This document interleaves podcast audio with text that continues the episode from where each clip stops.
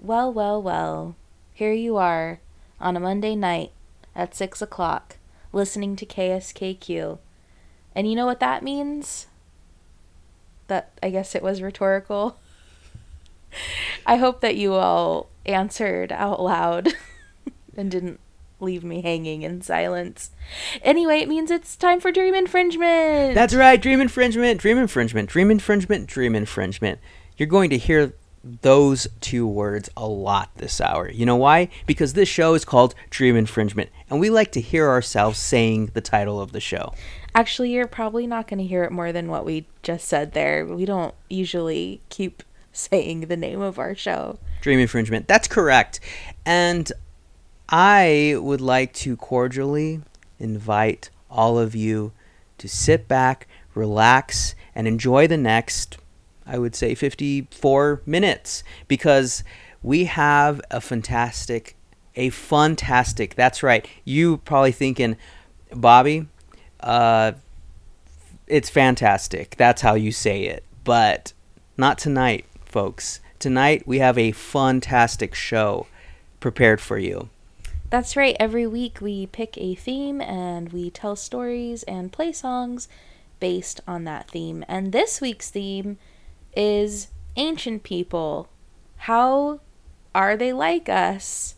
Well, we will tell you. It wasn't a it's a not a very great it's not a a um, quick theme Yeah. name. Um, it's still in the works of what we'll actually call it, but just that ancient people were not so different from us after all. Not at all. They put on their um, pantaloons one leg at a time, just like us.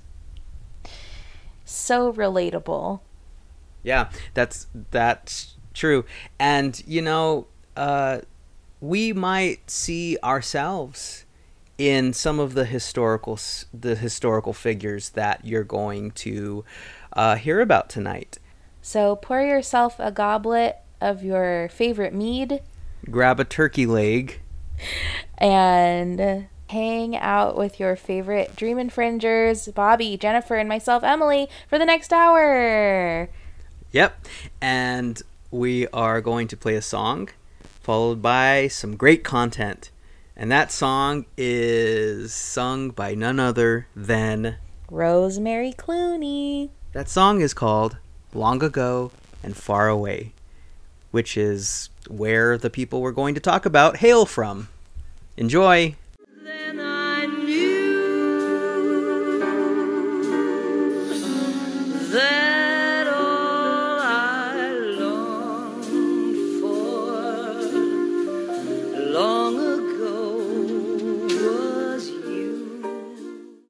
Have you ever had bad customer service?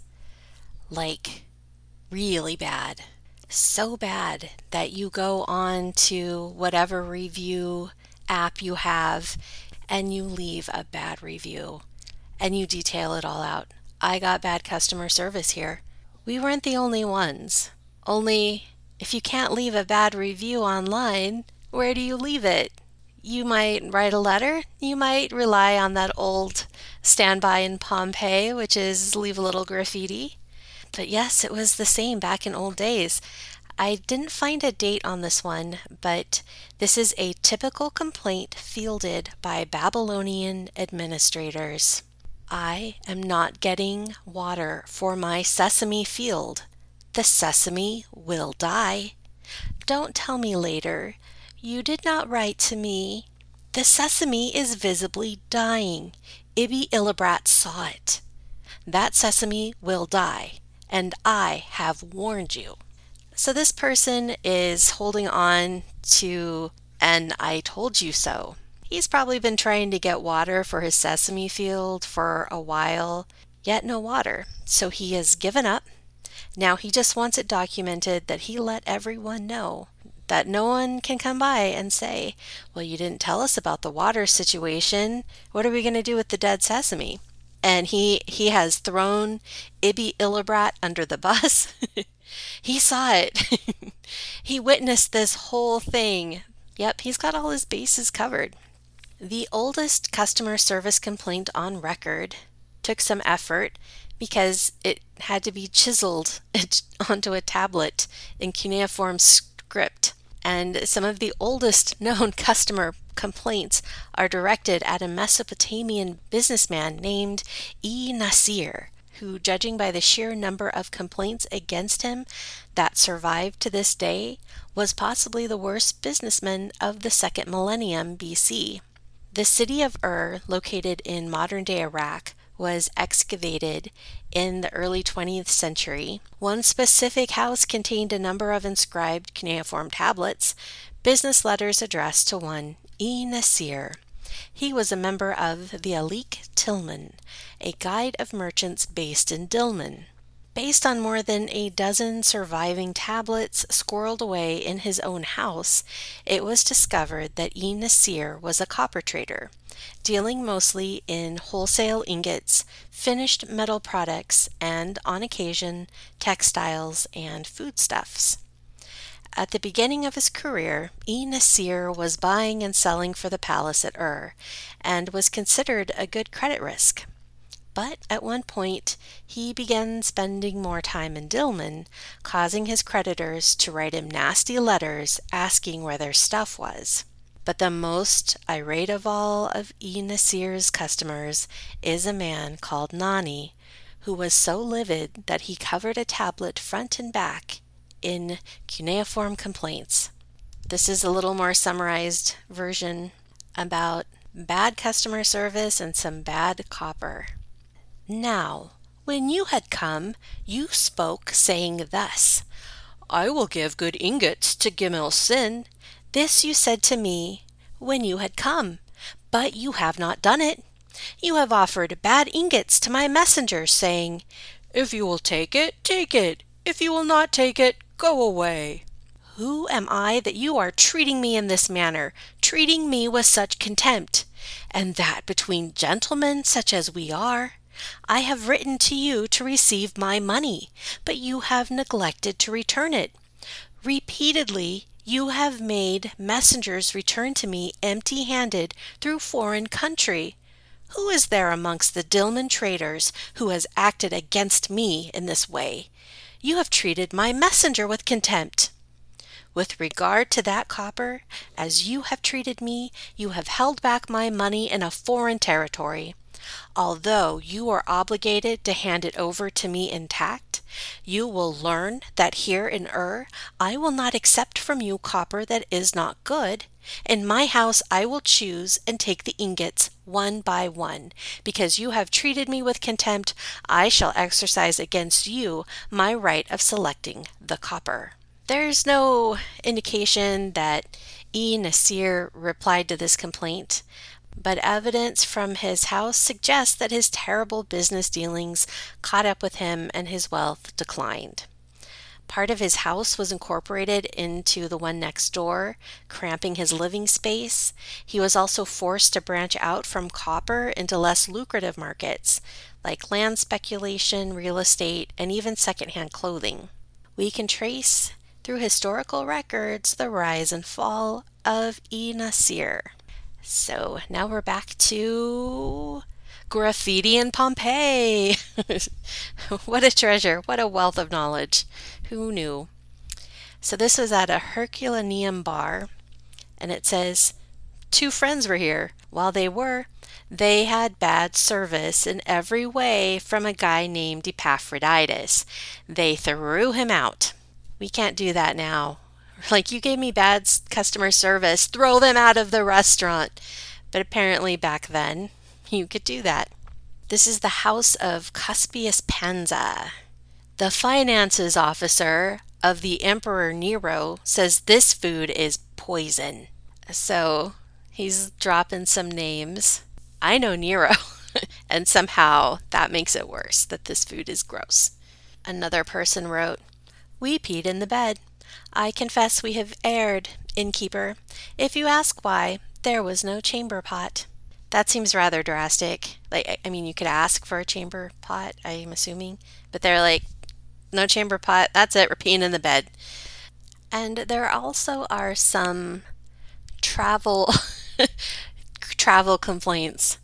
Uh, one team of researchers recently counted over 1,000 inscriptions inside the tomb of Pharaoh Ramses the Sixth in the Valley of Kings, many of which were from Romans who visited the site 2,000 years ago. Their ancient declarations include familiar complaints of disappointed tourists. I visited and I did not like anything except the sarcophagus, and I cannot read hieroglyphs. And there was one that was just kind of cool. He's not complaining. They say, My hand will wear out, but the inscription will remain, which is a North Arabian piece of graffiti at Palmyra, and his words became a lot more true than he could ever have imagined. This song is by OK Go, and it's called Here It Goes.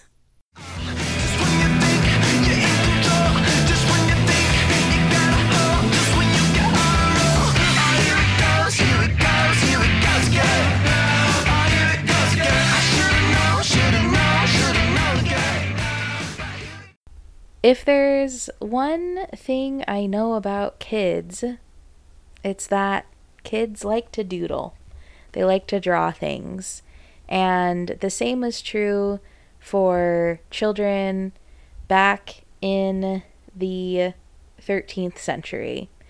So, uh, 50 years ago, there were a bunch of birch bark manuscripts that were discovered in the Russian city of Nov- Novgorod. Um, and that is, well, it's, if you're wondering, it's 200 kilometers south of St. Petersburg, according to uh, the website I'm looking at, which, if you're anything like me, means absolutely nothing to you because we use a different form of measurement. Oh my, this is really, this is derailing quickly. I'm going to get back on track. Okay, so anyway, we're in um, Novgorod looking at these birch manuscripts, right? And um, on them was just all kinds of things from back in the day. Um, they had they found a bunch of uh, letter personal letters, documents containing business transactions, legal disputes, shopping lists, school exercises, tax returns, wills, marriage proposals, prayers, spells, curses, all kinds of things that are very similar to the kinds of documents we we have today.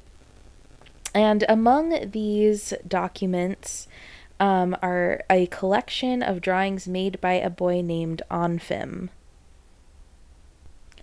Onfim lived in the middle of the 13th century, and um, archaeologists estimate from his drawings and writings that he must have been around six or seven years old when these drawings were made.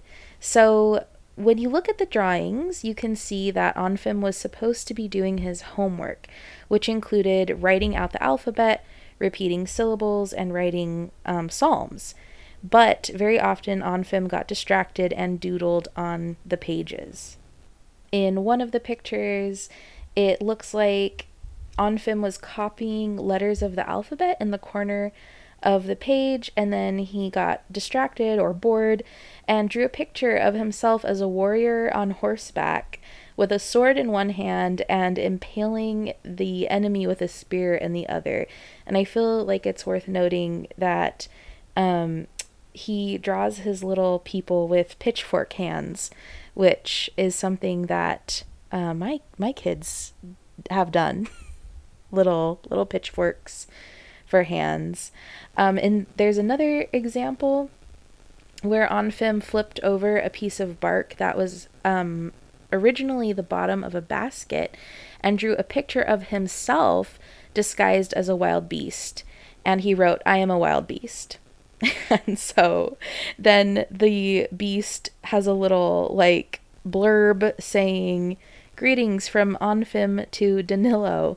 So they think that uh, Danilo must have been a friend or a schoolmate. And then in another one, it appears that he is drawn like a bunch of little people, um, maybe like kids in his class or something. And then there are some um, passages of scriptures.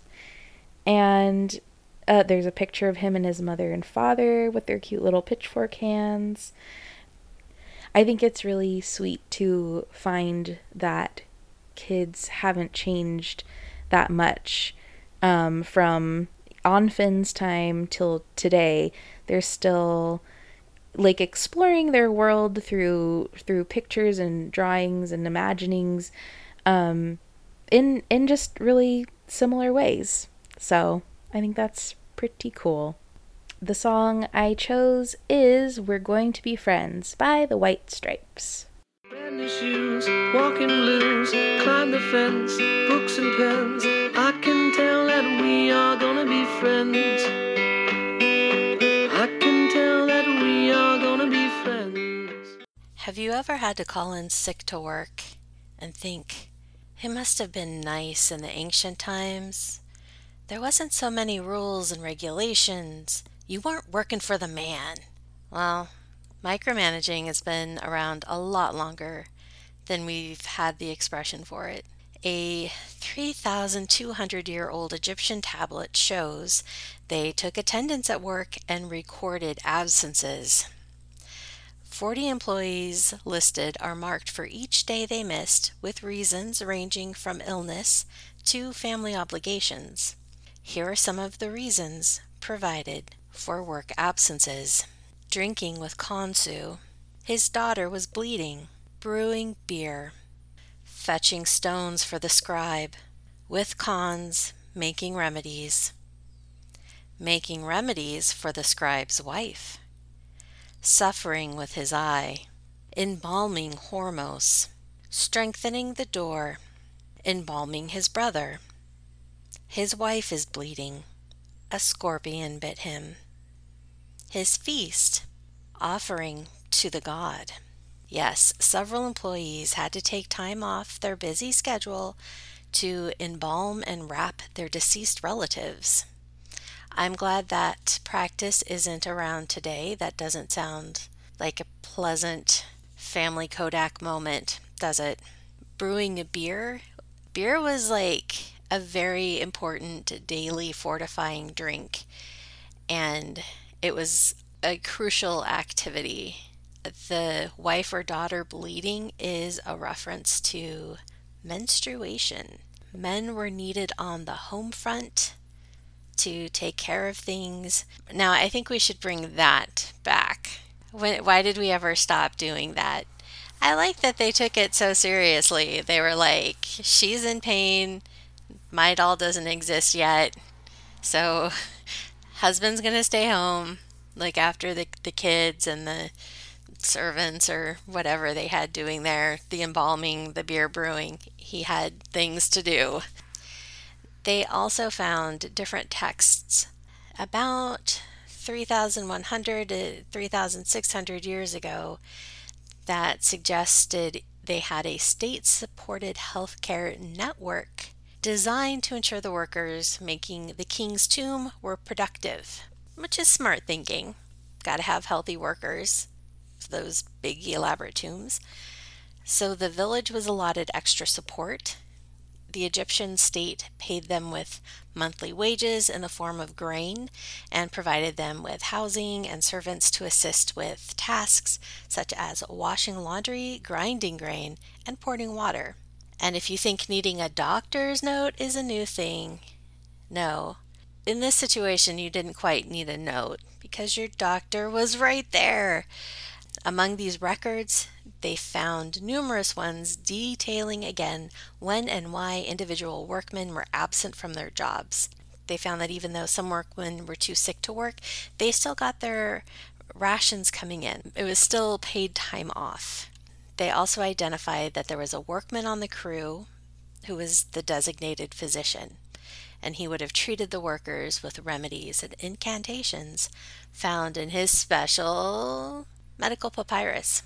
So, I mean, you think you can call in sick from work and like your doctor is like, hey, no, I can see you, man. Like, all day long, you've been fine. And now that we're going to do like the lifting of the heavy things, now you're like, oh no, my scorpion bite. Mm hmm. Yeah, no, I'm not falling for it. Get back to work. And they're also kind of like, well, I can fix it with some honey or some grease. Those were kind of the go to items. Anything's better than leeches and bloodletting, though, right? The song I'm going to play is by Fountains of Wayne and it is called Sick Day. She's alone in the world, and she likes to say, hey, good looking. She's on her way, she's taking a sick day. Soon. Why are some dates notable? Well, maybe an important date that you hold near and dear is the day of your wedding, or the day that your child was born, or maybe the day that you lost your first tooth. There's lots of days that we remember. There's days that we try not to remember, but we can't help it because maybe bad things happened on that day.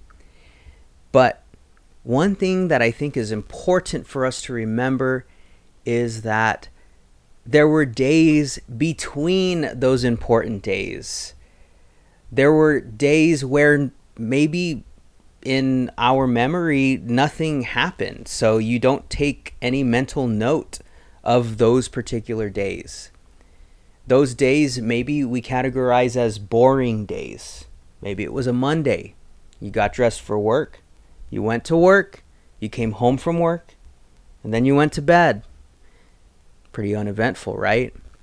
Well, would it surprise you to know that there is, in fact, the most boring day that has been determined? How do we know this?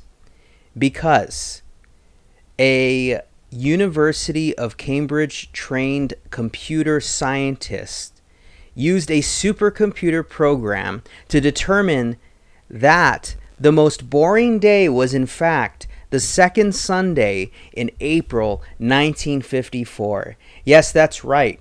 April 11th, 1954 was the most boring day in history. And how do we know this? Well, because this supercomputer basically what it did was it analyzed more than 300 million facts, okay? So there are days where famous people are born. There's a day where Bono was born. That's a significant day, I would say. There was a day when Barack Obama was born. Significant, right? There were days where famous people died, the end of an era, right? Robin Williams, when he passed away, I'll never forget that day. It made me sad. But that's a day of note. Well, on this day, April 11th, 1954, not much happened. All right, so do you want to know what that not much was that happened? Well, according to the machine, uh, on that day, a general election was held in Belgium. A Turkish academic was born. And an Oldham athletic footballer called Jack Shuck- Shufflebotham died. Okay. Yeah. Yeah, let, I'm going to let that sink in. Those events on the most boring day in history. But apart from that, not much happened. And I think that's a beautiful thing.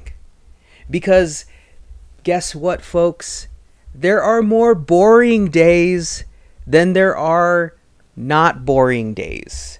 Our lives are filled with more boring days. It's like the fact, it's like the time that I learned that we spend more time sleeping than we do awake or something like that. It's a significant amount of time that we spend sleeping. Maybe that fact is totally off base and incorrect. And you're probably yelling at your radio right now, which is great because we want to engage our audience. That's something that we we are shooting for. But you know, the amount of boring days that we have, I'm sure significantly outnumber the most significant days. And I think that that's a beautiful thing because you got to have those boring days. They have to happen in order for us to get to the notable days. So, I would just like to say recognize the boring days. Lean into the boring days. Make them more boring than they already are, right? Perhaps eat a piece of buttered toast on that day. Watch public access.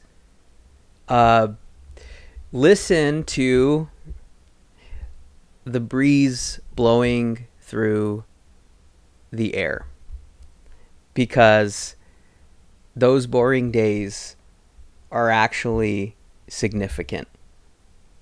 So, in honor of those boring days, the song that I chose to play is by Ben Kweller and it's called Nothing Happening.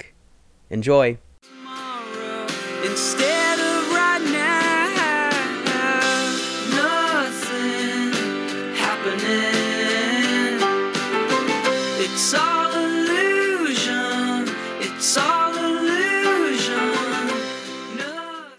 Today, it's very common for people to get into very heated discussions on different forms of social media. Terrible fights, lots of accusations, slinging, writing back and forth, all for the public to see. That drama has apparently long been a part of human nature. While the people of ancient Rome didn't have social media, they did have graffiti. And we know this because of the eruption of Vesuvius in 79 AD. Though it annihilated the population of Pompeii, it perfectly preserved some of the city's walls, along with all the local commentary. Warning some of it's a little crude. One exchange reads Secundus defecated here. Onesimus greets Secundus, his brother. Secundus sends very many perpetual greetings to Onesimus. Little dude bro exchange. Now we have Successus, a weaver, loves the innkeeper's slave girl named Iris. She, however, does not love him. Still, he begs her to have pity on him. His rival wrote this. Goodbye. Reply by Successus.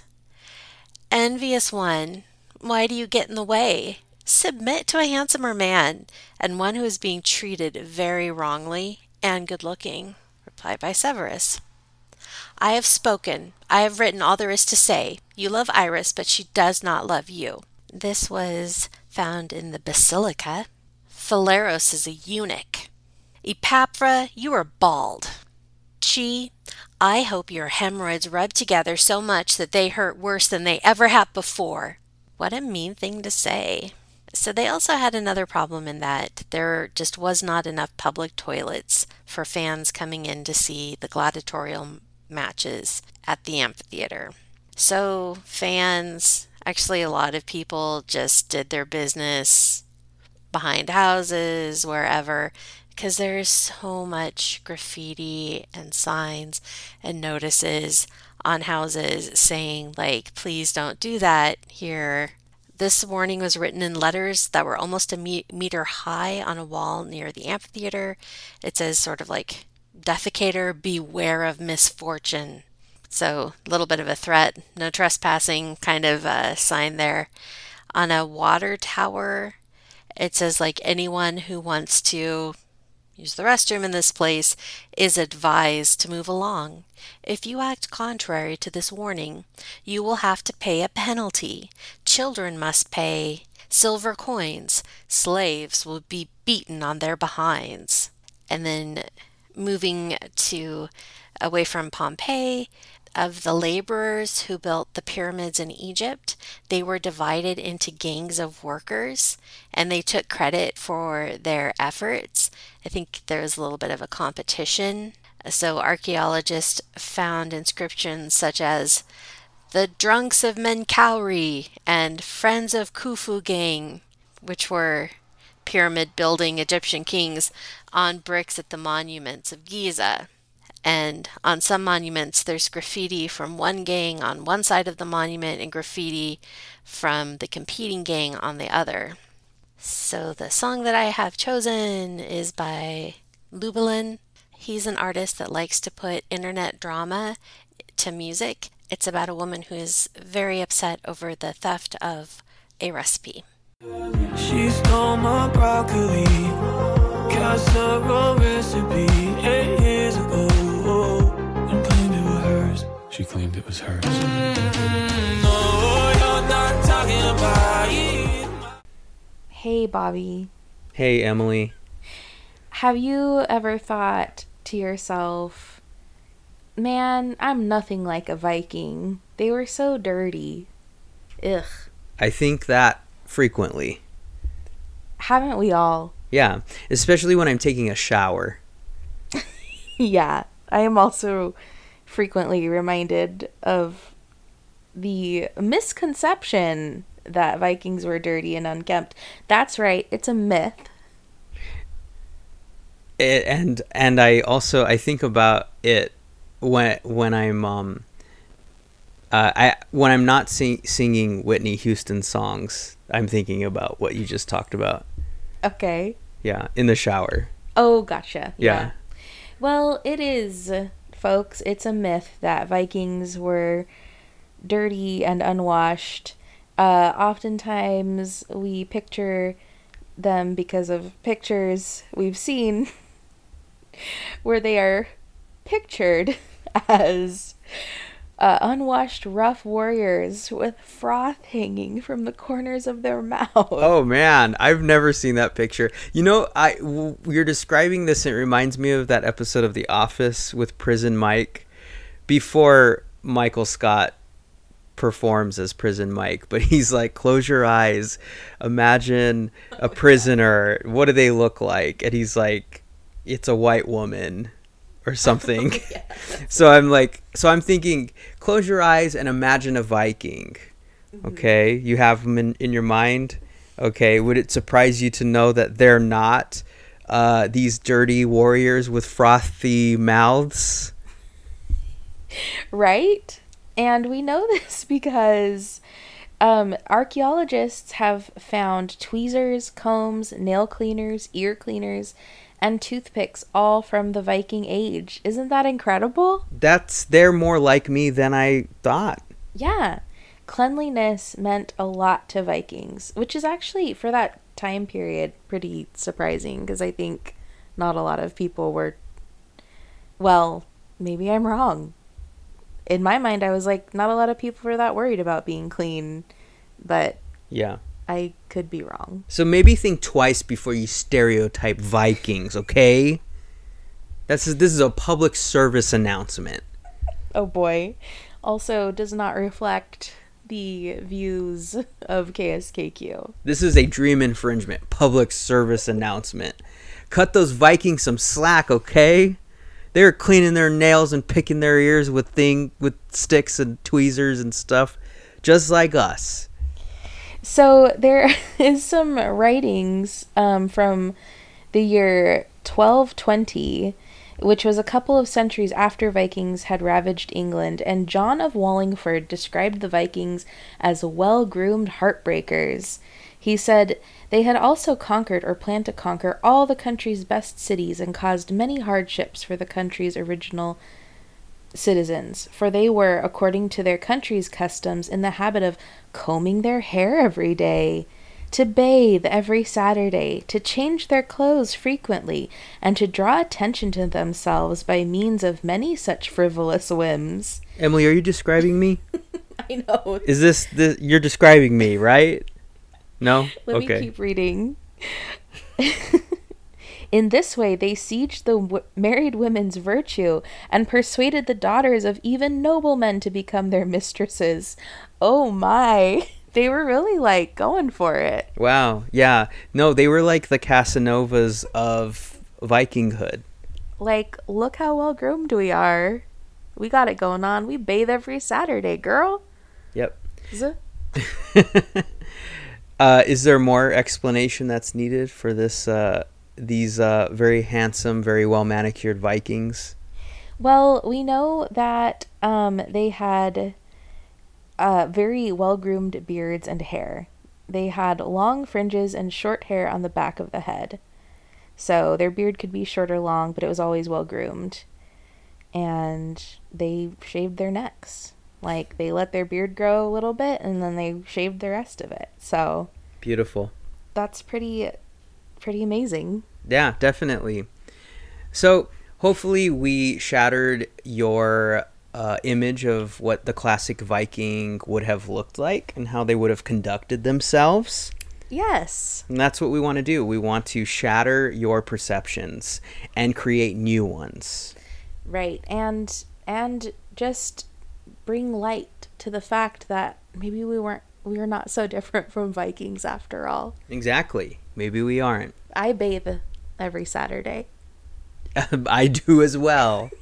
I do as well.